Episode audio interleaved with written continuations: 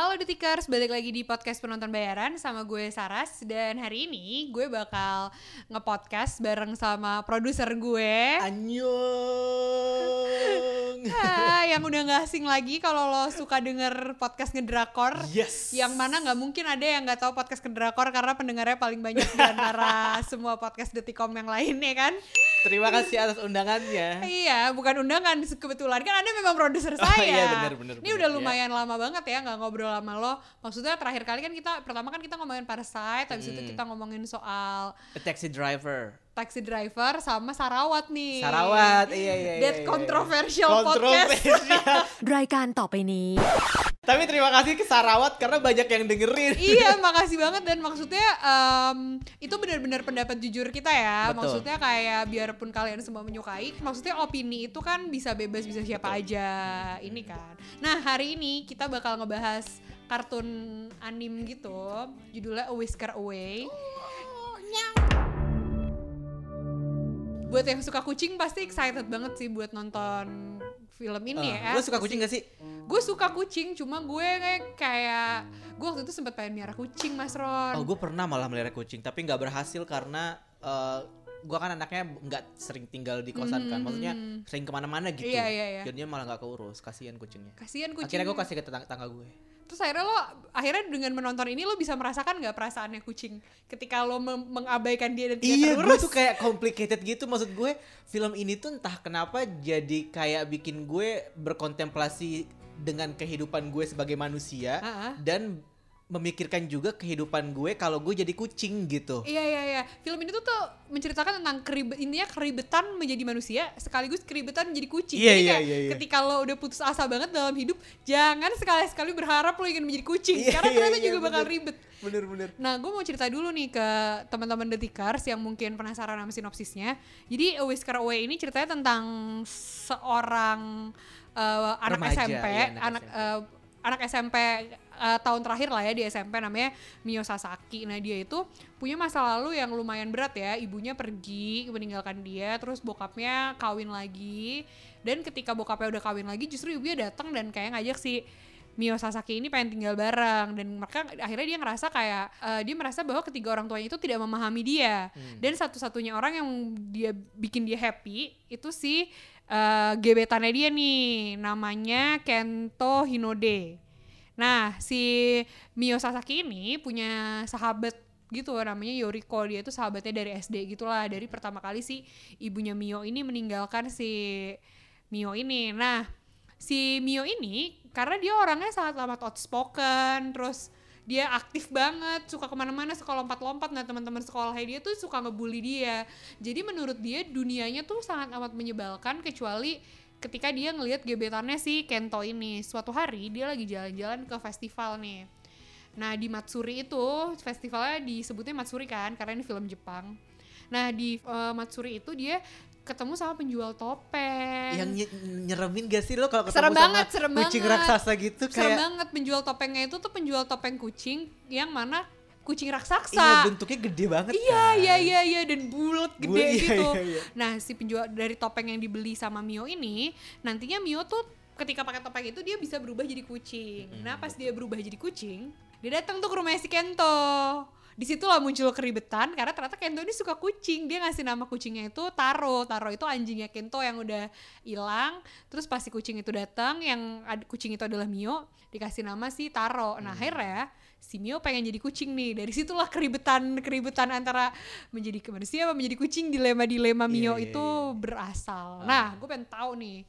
Menurut lo Mas Ron film ini seperti apa sih? Gue tuh awalnya nyangka filmnya akan sesimpel kayak gue berhayal jadi kucing terus ya udah hayalan gue terwujud gitu. Hmm. Gue kira tuh sesimpel itu, tapi ternyata semakin ditonton gue jadi malah kayak tadi gue bilang kayak malah belajar soal menjadi manusia gitu loh dari perjalanannya Mio dan keinginan dia untuk jadi kucing itu dan mereka tuh bisa mengemas complicatednya hidup seorang remaja gitu ya dengan kan maksudnya kayak kita bahkan ketika kita sudah dewasa pun kan kita selalu pengen cari pelarian Hmm. gitu kan. Kayak kadang-kadang aduh capek nih gue bisa nggak sih jadi kucing aja yang kayaknya nggak perlu ngapa-ngapain gitu.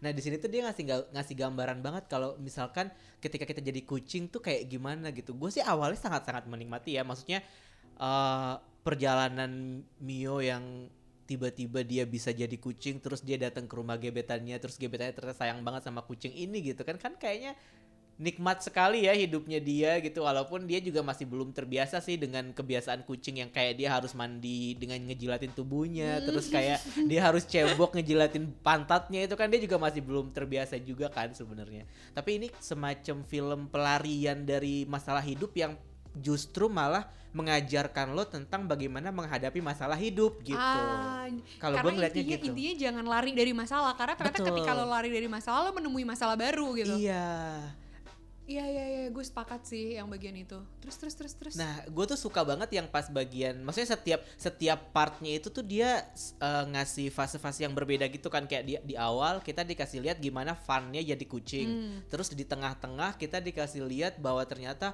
wah Mio tuh emang emang apa lebih suka nih jadi kucing gitu kayak dia udah sampai di klimaks di mana kayaknya jadi manusia itu nyebelin banget gitu. Nah di bagian akhir kita dikasih resolusi ternyata lari dari masalah itu kayak tadi yang lo bilang lari dari masalah itu nggak menyelesaikan masalah ketika dia udah jadi kucing malah muncul masalah baru. Kayak gimana ya sebagai remaja menurut gue wajar sih kalau dia menggebu-gebu banget yang kayak mikirnya kalau gue lari dari masalah gue akan lepas gitu kan. Ya wajar lah dia di remaja tapi di ending tuh kayak dia dipertemukan oleh orang-orang dewasa yang juga eh, lari dari kenyataan lari dari masalah yang lebih wise dalam menghadapi hidupnya gitu kan. Kayak dan mereka baik gitu loh. Kayak gue ngelihat nggak ada orang jahat gitu loh di sini. Kayak si kucing-kucing apa orang-orang dewasa yang jadi kucing itu pun dia baik banget mau ngingetin bahwa ya nggak selamanya kita tuh harus lari. Dan dia kan ngelindungin kan pada akhirnya ngelawan si kucing raksasa itu kan. Gue suka sih maksudnya. Yang jahat cuma kucing raksasa doang Iya, si kucing penjual topeng itu. itu. Uh, uh, itu kayak semacam apa ya sebenarnya kalau gue pikir sih dia nggak jahat sih Hmm. sebenarnya. Jadi lebih kalau kucing dewa itu lebih kayak eh kucing raksasa itu lebih dia sebenarnya datang memberi pilihan nih. Hmm. nah lo sebagai orang yang dapat pilihan lo mau milih yang mana? Lo mau milih lari dari kenyataan atau ya menghadapi kenyataan itu sebenarnya? Jadi dia lebih ke kayak apa ya? Ya kan gue udah ngasih lo ini kesempatan nih pilihan. Ya sekarang lo tinggal jalani aja an- antara satu, dua dua antara satu apa duanya gitu kan sebenarnya jadi nggak jahat sih cuman emang dia digambarin sangat nyebelin sih si kucingnya itu Iya. dan serem karena bisa muncul dari mana-mana yang menurut yang menurut gue si kucing ini agak antagonis tuh si kucing raksasanya yang penjual topeng itu agak antagonis karena dia sebenarnya niatnya tuh emang membohongi si Mio kan. Hmm. Jadi kucing tuh seru loh. Iya, iya, Eh, iya, iya. so- karena dia punya niat untuk pengen ngambil umurnya si Mio. Iya, iya, iya, benar, Jadi gue melihatnya dia cukup antagonis sih kalau misalnya lo bilang dia memberikan pilihan, gue justru ngelihatnya agak agak beda sih mas. Hmm, oke Hmm, hmm, hmm, hmm. Hmm. Tapi eh, bagian apa sih yang paling lu suka dari si film ini?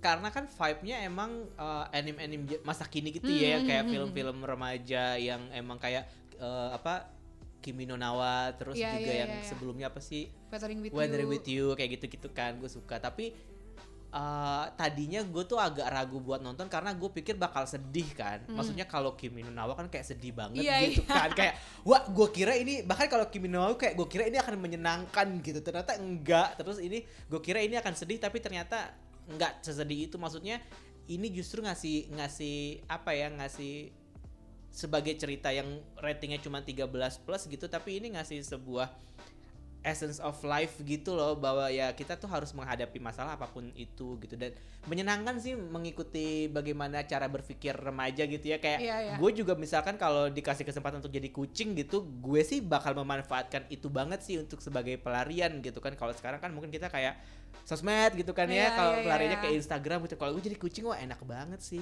Kayak gue bilang sama lo kemarin gue akan langsung ke rumah orang kaya gitu kan ke Minta rumahnya. dipelihara. iya minta dipelihara sama Syahrini gitu gue kucing siapa dulu sih? Kalau kucingnya Taylor Swift kebetulan seneng ya. Ke mana-mana dia tur dibawa.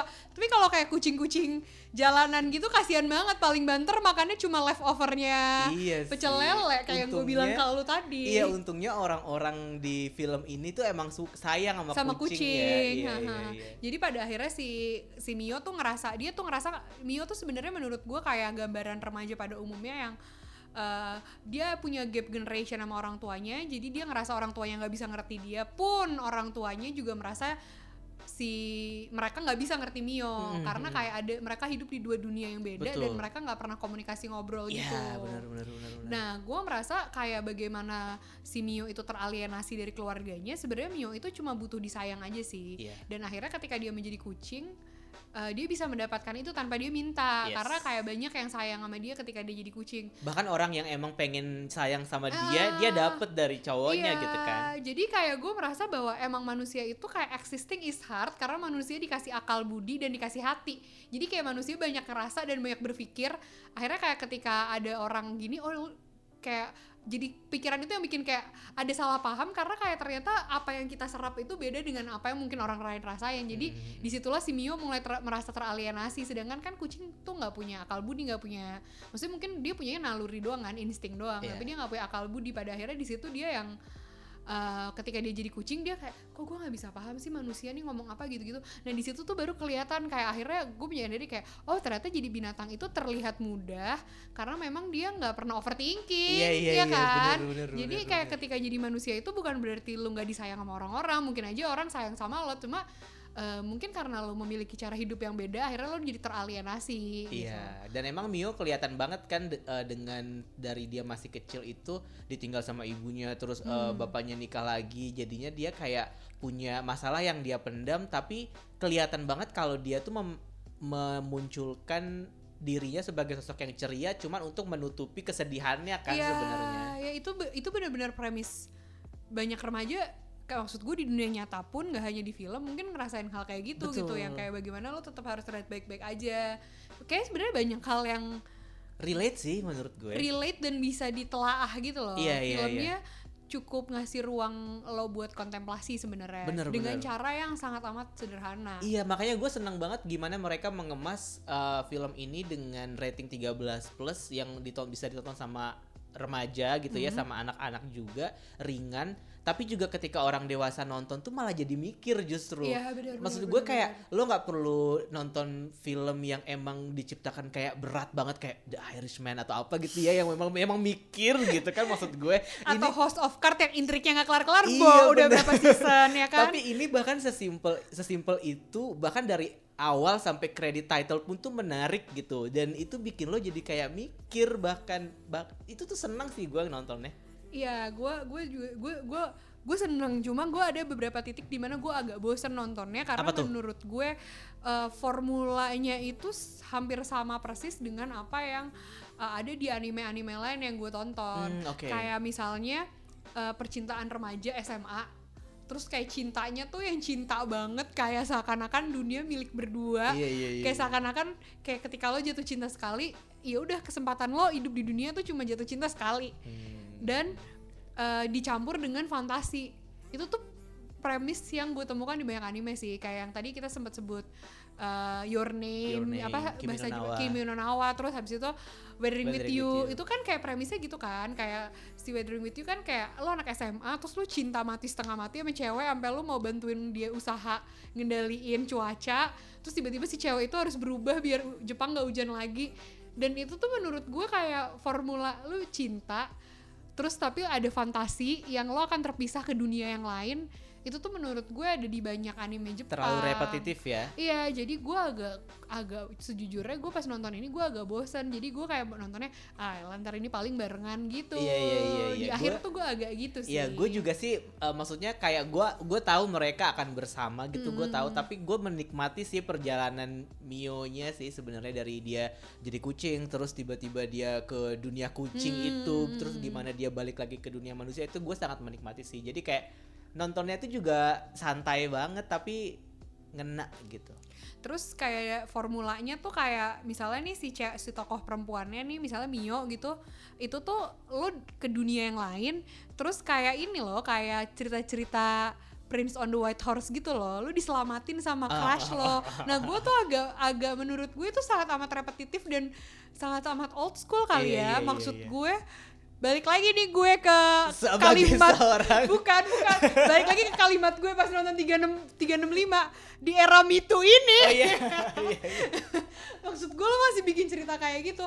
Eh, maksudnya kayak ada banyak eh, formula yang bisa digali sih. Kayak ketika lo nonton anime Jepang juga yang soal cewek sama cowok yang bokapnya tuh pelayar.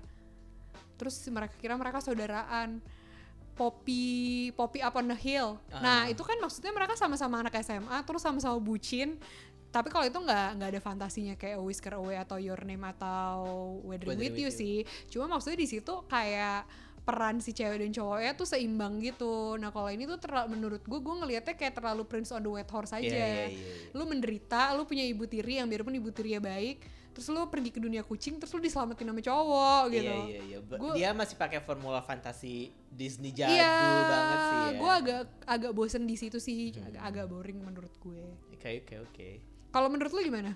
Kalau gue sih bagian itu kayak ya udah sebagai sebagai resolusi cerita pel- sebagai pelengkap aja, Hmm. tapi gue malah nggak terlalu memperhatikan elemen cinta-cintaannya sih jujur Ah. aja. Justru gue malah ngelihat uh, pergulatan batin remajanya itu justru kayak gimana uh, Mio-nya berusaha untuk lari dari hidupnya dia yang seperti itu yang Hmm. menurut dia berat banget. Padahal mungkin ya semua orang juga mengalami itu gitu kan. Terus gimana gimana Kento uh, dia juga nggak vokal sama keinginannya dia sebagai untuk jadi pottery gitu kan. Terus uh, studio potterynya mau ditutup terus dia kayak nggak bisa ngapa-ngapain oh gitu iya iya ada Ja- isu itu juga ah, ya. Jadi gue sih lebih ngelihat ke situ sih, maksudnya terlepas dari emang gue gue suka dinamika mereka sebagai pasangan gitu ya, yang kayak yang satunya cablak banget soal perasaannya, yang satunya kayaknya kalem-kalem banget, Hmm. terus yang pas adegan mereka uh, makan siang, terus dia teriak uh, kentangnya asin itu Iya, kan iya, itu iya, kan itu lucu kayak banget. lucu gemes gitu ya, gue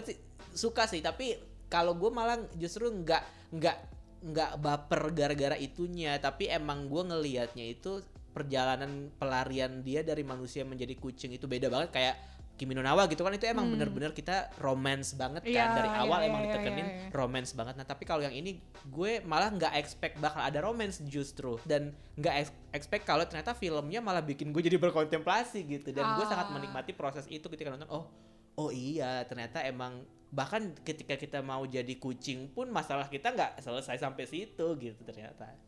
Sama ini sih kayak gue ngelihatnya eh premisnya tuh juga premis kebanyakan yang kayak dari benci jadi cinta gitu iya, kalau lo ngelihat hubungannya sih. Dari dari sudut pandang Kentonya ya? Iya, Mi- Mio sama Kento itu dari benci jadi cinta.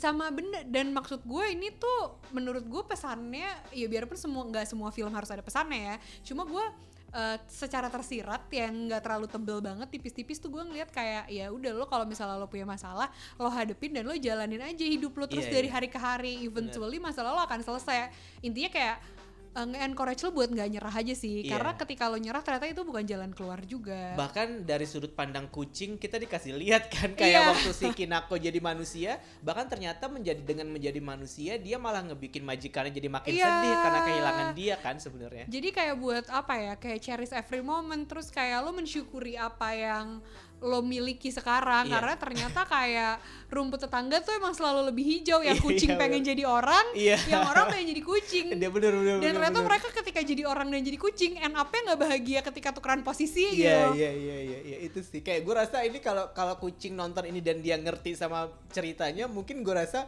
mereka juga kayak bakal mikir juga kayak iya iya iya iya kayak dan gue sukanya eh, mereka ngomongin binatang tuh nggak cuma sebagai ini ya maksud gue nggak cuma sebagai figuran gitu maksudnya binatang kan biasanya kayak nggak ngambil part gede di dalam Hmm, sebuah film hmm. tapi ini dia jadi elemen utama gitu iya, iya, bener. sih buat ya dia jadi akhirnya bertukar posisi dengan manusia dan ditempatkan di tempat yang hampir setara sama manusia sebagai makhluk hidup menurut gue ini sesuatu yang seger sih iya iya iya gue suka sih filmnya lo lo nilai lo berapa nih kalau gue nilai? Kalau disuruh nilai mungkin gue bisa 87 kali ya 87 gue 7,5 sih Hmm. maksud gue bagus tapi gue kayak nggak punya yang ah, anjir bagus banget Iya, nggak- nih." nggak meninggalkan kesan gitu ya. kalau lo justru kebalikan ya lo kalau gue justru banget. berkesan banget kayak bener tadi kata lo juga kayak nggak semua film memang harus punya meaning Hmm. atau nggak semua film harus bikin kita mikir tapi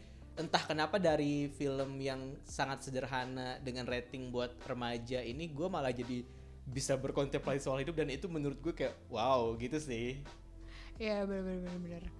Oke, makasih banget ya teman-teman yang udah dengerin kita. Jangan lupa follow podcast kita dan dengerin terus podcast penonton bayaran episode-episode berikutnya.